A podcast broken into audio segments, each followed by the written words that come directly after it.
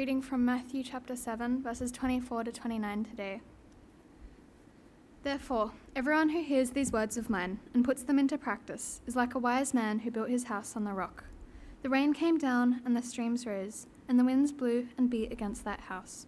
Yet it did not fall, because it had its foundation on the rock. But everyone who hears these words of mine and does not put them into practice is like a foolish man who built his house on the sand. The rain came down, the streams rose, and the winds blew and beat against that house, and it fell down with a great crash. When Jesus had finished saying these things, the crowd were amazed at his teaching, because he taught as one who had authority, and not as their teachers of the law.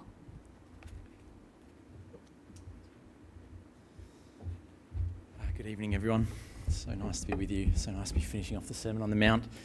I hope you've been encouraged tonight. I certainly have. Boy, our God is good, isn't he? I'm going to pray and ask for God's help for tonight, because This is a tricky passage. It's a passage that packs a big punch, and it's in a kind of a deceptive little disguise. So we might underestimate it. So I want to pray for God's help for us as we come to this passage, and then we'll have a think about it together. Let's pray. Lord God, we need your grace right now. Grace so that we would hear. Grace so that we would not be distracted. Grace so that we would believe. And grace so that we would obey. So please be gracious to us. Amen. Before we get too far into it, I wonder, could you just turn to the person around you, whoever's nearby, and could you, each of you, share just something that you are wrestling with in life at the moment? What is a choice that you are facing, that you are having to make a decision about at this moment? It could be big or small, it doesn't really matter. Just go for 30 seconds, share with the person next to you. What's the choice that you are wrestling with in life right now? All right, that's long enough. I'm not expecting you to solve these decisions, these choices for each other, but begin to share them. The reason I do that is because I want to start tonight by talking about choices. So I want you to have in your mind what it is that you are sort of wrestling with and deciding about at the moment. The choices that we make in life are really, really important.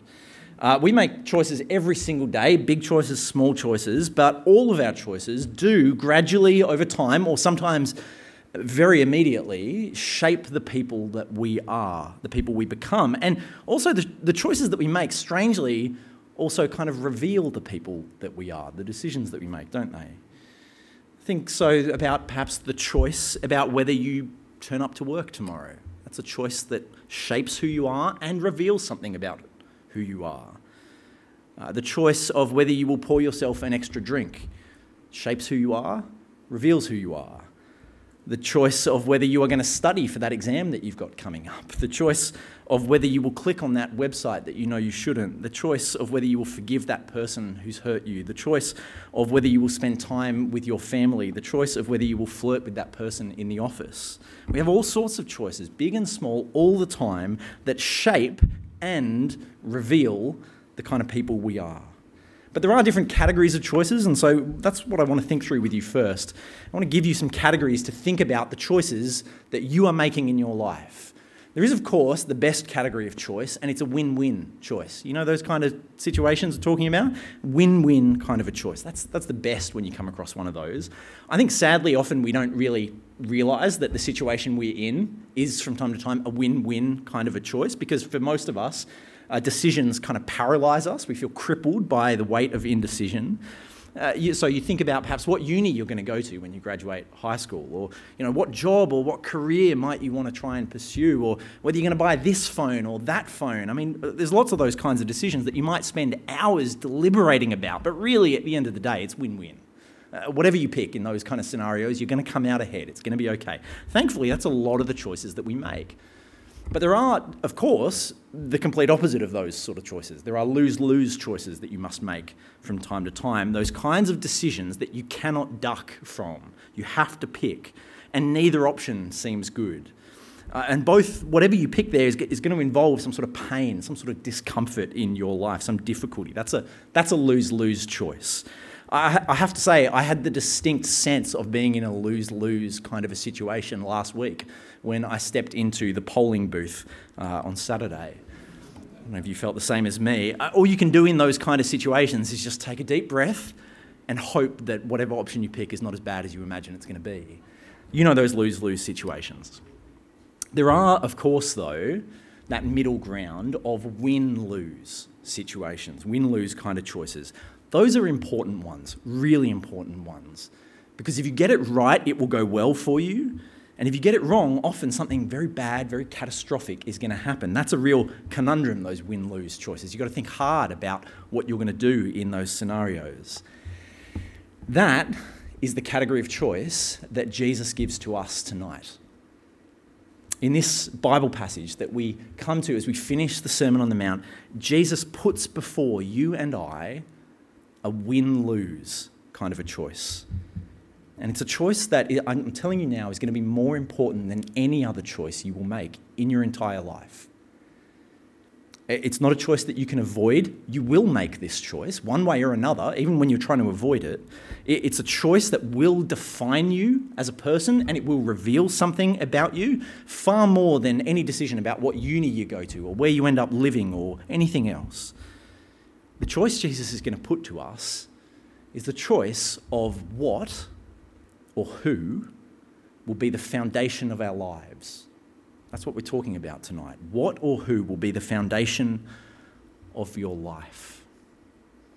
The story that this is packaged in, though, it's a very familiar kind of a children's story. You find it in every kid's Bible because it's so easy to sort of visualize what's going on here.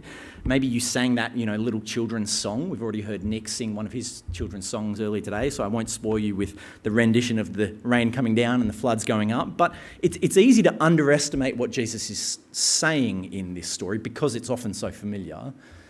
But Jesus is making a very, very serious point in this story. And so, friends, I'm saying this to try and set your expectations tonight that the things that we are going to be talking about are not light. They are serious. They are of eternal consequence. What we're going to see tonight in this little story is Jesus put before us a choice of building on two foundations. And from there, he's going to show that there are then two outcomes depending on how you build your life. And he's going to conclude by putting to us one decision that we all must make. Two foundations to start. You know the story, you know how it goes. There are two builders, and there's one who builds his house on the rock, and there's the other who builds their house on the sand. And it should go without saying, Jesus is not giving literal building advice here. That's not what's going on. We actually had some builders at our house a couple of weeks ago, and I told them that I was preaching on this passage. They were putting in some sandstone blocks in our garden. And they said, oh, you know what, actually building on sand's not a bad idea. You know, that's a lot of people are doing that these days. And I said, no, don't tell me that. That's not the point of what Jesus is saying. It's a metaphor is what's going on here about what you build your life on. As I said, we've just been going through this whole building process. My family and I, we've just built a house recently over the last couple of years or so.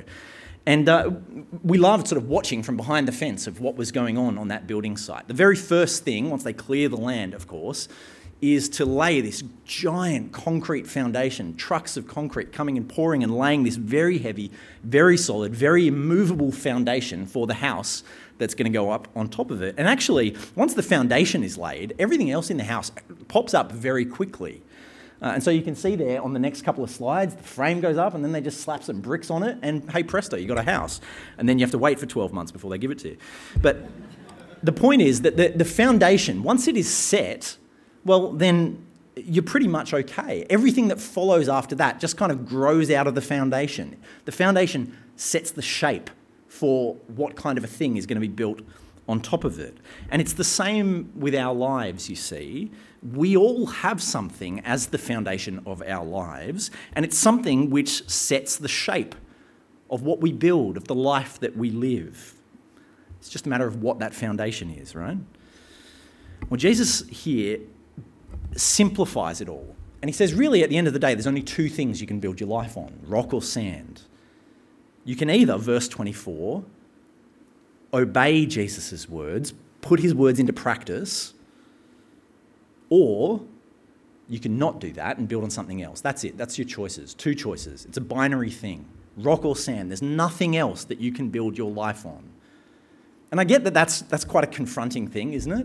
What if I don't agree to those two categories? What if I think that, you know, some other foundation for my life might be stable? Well, Jesus doesn't agree He says, no, there's two. And he's been saying that all chapter, hasn't he? He's told us that there are two paths for your life, a narrow path and a broad path, one that leads to life, one that leads to destruction. He's told us that there are two trees, a good tree or a bad tree, and you will be one or the other. And here again, he gives us just two options, rock or sand. Obey his words or disregard them. That's your option. Verse 24, he says, therefore, everyone who hears these words of mine and puts them into practice is like a wise man who built his house on the rock. Now, the question you should be asking is, what does he mean by these words of mine? What is it he actually wants us to listen to and to obey?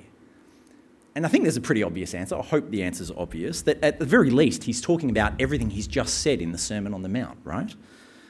This sermon that he's given, his first major public address in Matthew's Gospel, which is kind of like a summary of what Jesus stands for, a summary of what it will be like if you become a follower of Jesus and a citizen of the kingdom. Jesus has, in a summary form, laid that all out for us about what your life looks like if you follow him. You will love God. You will love your enemies. You will trust God in the hard times. You will pursue purity and righteousness. All of those things that Nick so helpfully prayed for as we reflected on all that we've learnt over the course of this term. You put those things that Jesus has taught into practice in your life, and you let that be the solid foundation on which everything else in your life is built. That's building on the rock. Or you disregard what Jesus says. You live your life however you want, and you let something else dictate the shape of your life. Let something else be your foundation, maybe your career or your family or your body or literally anything else in this world that is not the words of Jesus. That's the sand. Jesus is doing something very stark here, right? He is dividing humanity into two groups of people, those who obey him and those who don't. And it should be obvious, right, which one Jesus wants here. He wants us to be in that group that listen to him and do what he says. He wants our obedience. That's really what Jesus is after at this point in the Sermon on the Mount. He wants us to live this way. He's not satisfied for us just to simply listen to him, for us just to simply know a little bit of stuff about him, for us to be even impressed by him. That's not enough for Jesus. If you do all of those things, listen to him, be impressed by him, memorize the things that he says, but you stop short of actually living them out, Jesus says you are building your life on sinking sand. Jesus wants us to actually put into practice the things that he teaches. Now, I'm really trying to emphasize that because that is the big point of this passage, but please don't mishear me. Yes, obedience is important. It's vital, in fact. What I'm not saying, though, and what Jesus is not saying at this point, is that obeying him will earn you your salvation. Please don't hear me saying that. That's not what's going on. Do you remember how the Sermon on the Mount started? The Beatitudes, the first Beatitude, blessed are the poor in spirit, for theirs is the kingdom of heaven. It is the people who know that they are spiritually bankrupt and who come to God empty-handed. They are the ones who receive the kingdom of heaven. So no, it's not about earning your salvation through obedience. You can't do that. The main thing that Jesus has been teaching and will continue to teach throughout the rest of the gospel is that you must receive the kingdom, not achieve it. It's not about what you do for Jesus, but what he has done for you. You put all your weight on him, receive it as a gift. And then once you've done that, you start to obey your king. If you've received God's kingdom freely through nothing that you've done, well, then you will start to obey your king, won't you? Out of love, out of loyalty. That's the test, actually, about whether you have received God's kingdom, whether you obey the king. Let's be really, really frank at this point. If we don't obey Jesus, then we cannot really claim that we believe him. Do you get that? If we don't have any interest in doing the things that he says, what right do we have to say, yeah, I trust Jesus, I follow him? Let me try and sort of spell this out for you. You know when you're walking through the city and those people who are standing in the middle of, the plaza collecting money for various charities try and get your attention. They always try and make eye contact and they step out and say hello and you know, shake their jar and that sort of thing. And you try as much as you can to avoid eye contact, pretend you're on your phone so you don't get cornered by them and stuff. But inevitably it happens, doesn't it? You get cornered by one of these people and they give you their sales pitch for whatever their cause is and why they think it's so important and why you should give financially to support this worthy cause. I think in those situations, you should ask that person a question. I think you should ask them whether they give their money to this charity or not.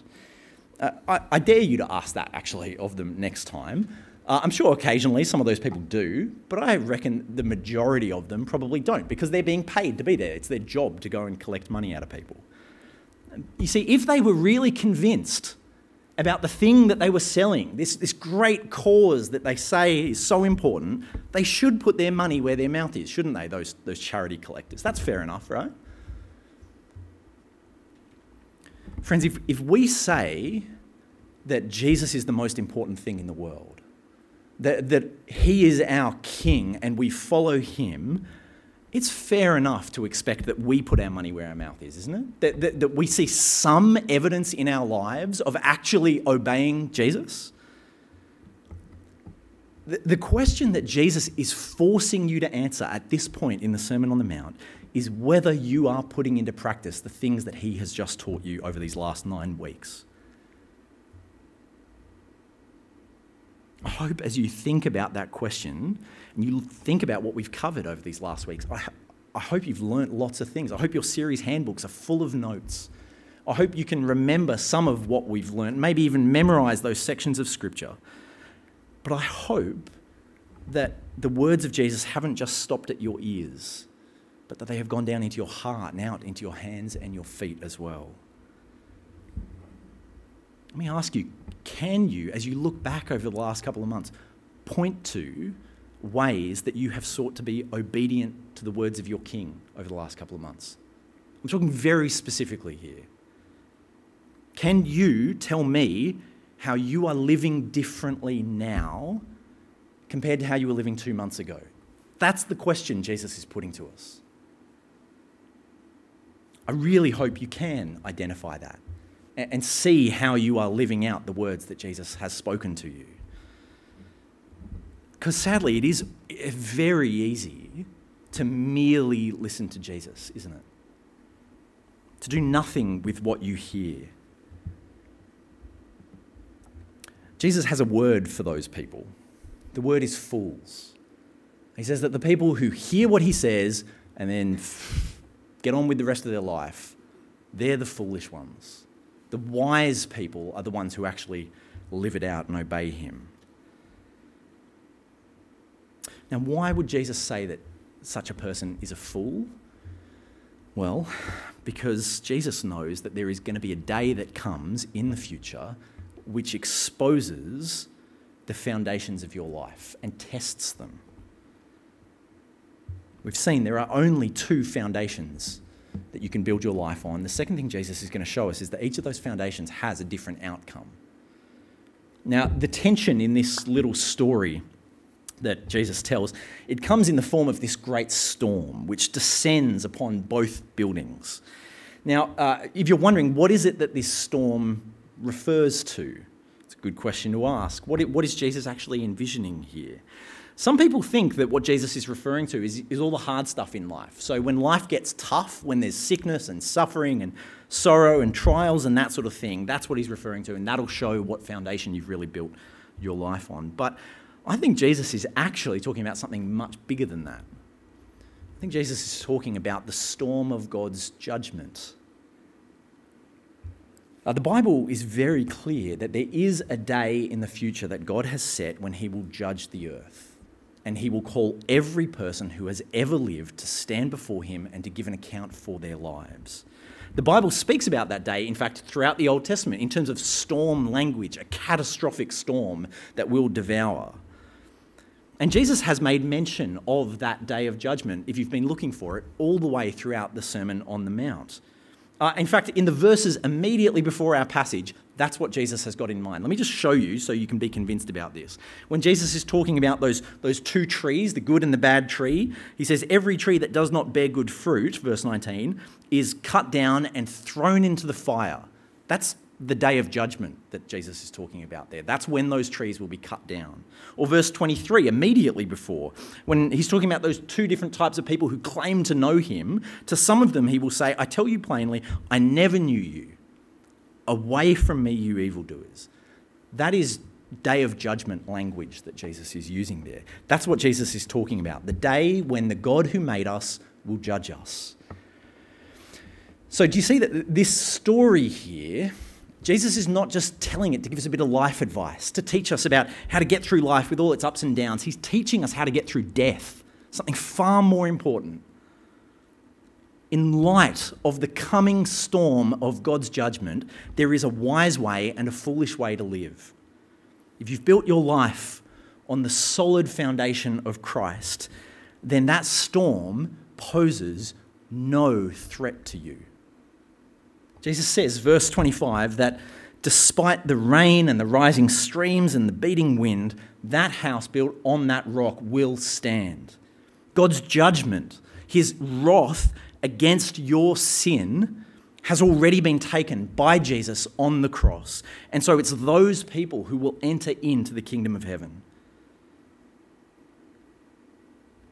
But the house that's been built on sand will be decimated. Jesus says it will fall with a great crash. Those people will experience the full force of the just judgment of God against their sin. Again, let me clarify at this point. The issue of whether you will stand or fall on that day is not about how good of a building you've built, what sort of a life you've lived, how much good you've done for Jesus. No bearing. The issue is not about what you've built, but rather where you've built. If you've built on Christ, you will stand. You see, even the weakest Christian life built upon Jesus is much stronger than the greatest fortress built on the beach. Where you have built, that's what will determine whether you stand or fall on that day. Those are the only two outcomes: heaven or hell.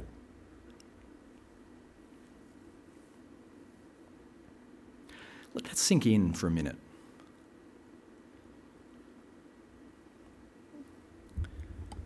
That's hard to believe, isn't it? That every person who does not obey Jesus will be decimated by God's judgment. The sand that they are building their lives on, think about the non-Christian people that you know. Jesus says their lives are on sand. Well, the sand looks pretty safe to me, doesn't it? It's hard to believe that one day they are going to be decimated. Do you remember back in 2004, the great tsunami that hit the west coast of Indonesia? It was the third largest earthquake ever measured in the history of the earth. It killed hundreds of thousands of people. I know many of you were not alive at that point, but perhaps you've heard of it. You remember, if you were alive back then, watching the news reports and learning, I remember learning about how a tsunami worked at that point. And it's like a normal wave, but just on a massive scale, where in a normal wave, if you've been to the beach, you know that when a wave is coming, the water first kind of recedes out a little bit before it comes back in, and then does it again, right?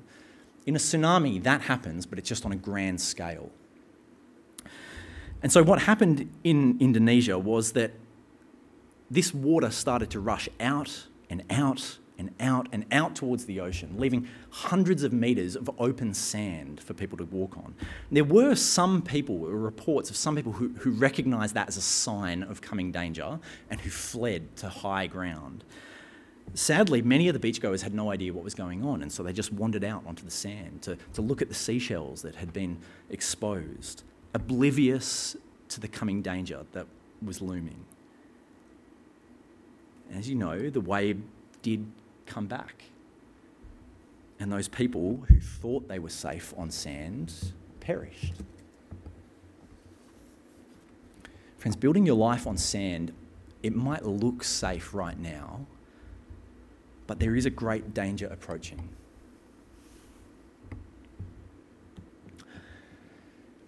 This is a very sobering warning from Jesus, isn't it?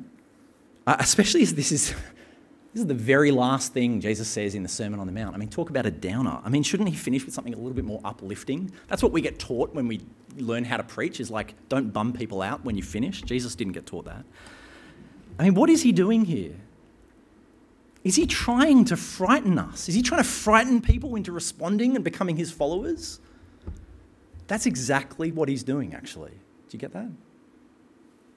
You see, there are some people who are drawn to Jesus because of the appeal of the forgiveness that he offers them, the offer of completely wiping away every wrong that they have ever done. Some people are drawn to Jesus that way. Some people are drawn to Jesus when they just get a glimpse of the immensity of his love or of the integrity of his character. Praise God that people come to Jesus that way. But I tell you that there are many people who choose to bend the knee and become followers of Jesus because they feel the weight of eternity bearing down upon them. They sense the reality of heaven and hell and God's judgment, and they grasp that time is short. Friends, there is a holy fear that we are supposed to feel at this point as we hear our Creator warning us against the consequences of rejecting him. If you feel uncomfortable right now, as Jesus puts these two outcomes before you, I want to say that's maybe not a bad thing. That discomfort may actually be God's grace to you in this moment, as his Spirit convicts you to get off the sand and to flee to the rock of refuge that is Jesus Christ. There is then, for every single one of us, a choice that must be made. And as I said before, it is the most important choice you will ever make in your life. What will you do when you've heard the words of Jesus? Will you trust and obey him? Build your life upon him? Or not? Matthew, as he writes his gospel, he wants to sort of leave us with this sense that Jesus really is right to demand that we do that. Matthew wants to show us the authority that Jesus has to tell every person on the planet to build their lives on him. And so look at the way he finishes this little story here in verse 28 and 29. When Jesus had finished saying these things, the sermon, the crowds were amazed at his teaching because he taught as one who had authority and not as their teachers of the law. Right, the crowds are amazed at this point because they understand that Jesus has been making some massive claims about his authority all the way throughout the Sermon on the Mount. Do you remember? For instance, he's just said here in this passage that human wisdom and human folly are shown in how people respond to his words. Jesus is the measuring stick. That's his claim. That's massive. Bigger still, Jesus has actually claimed that obeying his words is the same thing as doing the will of God in heaven. Did you pick up on that? The contrast between this passage and last week's passage. Look with me back to verse 21 of last week's passage. Not everyone who says to me, Lord, Lord, will enter the kingdom of heaven. Who's going to enter the kingdom of heaven then, Jesus? He says, only the one who does the will of my Father in heaven. Okay, so that's who's going to get into heaven. What has he just told us in verse 24 of our passage? Who's going to enter heaven? It's the one who obeys his words, doing the will of the Father in heaven and obeying Jesus' words. Jesus is saying they're the same thing. That's a massive claim, isn't it? Does Jesus really possess the authority of God? Matthew certainly wants us to come to that conclusion, doesn't he? Do you remember, actually, if you don't remember, come here next week, next Sunday, and you'll find out, the Easter story as it comes to an end in Matthew's gospel, and the resurrected Jesus stands on that hill with his disciples. Remember what he tells them? He says, all authority in heaven and on earth has been given to me. It's the last thing Jesus says in his gospel. How much authority? Some? No. Most? All authority has been given to Jesus. Jesus really is the one who decides our eternal destinies. Heaven and hell rest on his verdict of us, not on our performance, praise God, but on his verdict of us. question is, will we listen to the one who has all authority? There's a famous kind of apocryphal story, which I suspect many of you will have heard before, about a naval ship that's on a collision course. And the captain of the ship sees something on the radar which he realises that he will hit unless one of them changes course. And so he gets on the radio and he radios to this other entity and he says, please divert your course 15 degrees to the north to avoid a collision. And the response comes back on the radio, no, you divert your course 15 degrees to the south. The captain's a bit flustered and he gets back on the radio and he says, we are an aircraft carrier of the US Navy. We recommend you divert your course 15 degrees to the north. Another quick reply on the other side of the radio. No, you divert your course 15 degrees south. Well, the captain's not used to being said no to at this point, so he's getting more agitated. And so the third time he gets on the radio and he says, we are the second largest ship in the US Navy. We are accompanied by 3 destroyers, 3 cruisers, multiple support vessels.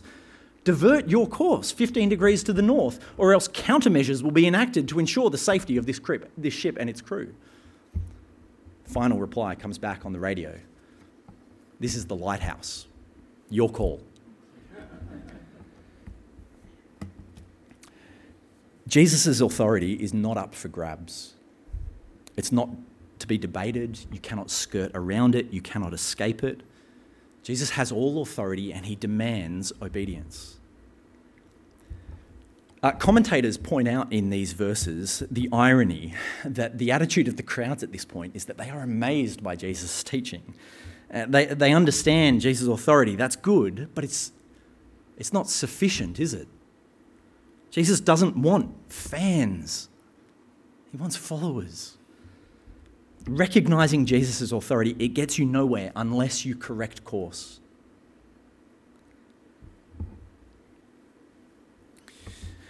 Everyone who hears these words of mine and does not put them into practice is like a foolish man who built his house on sand. The rain came down, the streams rose, the winds blew and beat against that house, and it fell with a great crash. Jesus is that lighthouse,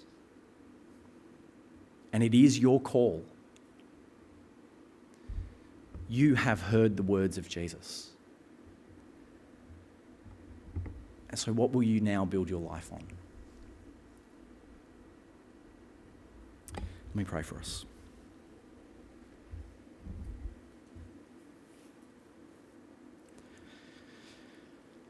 Loving Lord Jesus, thank you that you care enough about us to warn us of that day of coming judgment when we will stand before your Father's throne and when the foundations of our lives will be laid bare. Jesus, thank you that there is a way to stand and survive that day. And thank you that that way is you. Jesus, please help us to be people who don't just hear what you say, but who do it, who build our very lives on it. Please help us. Amen.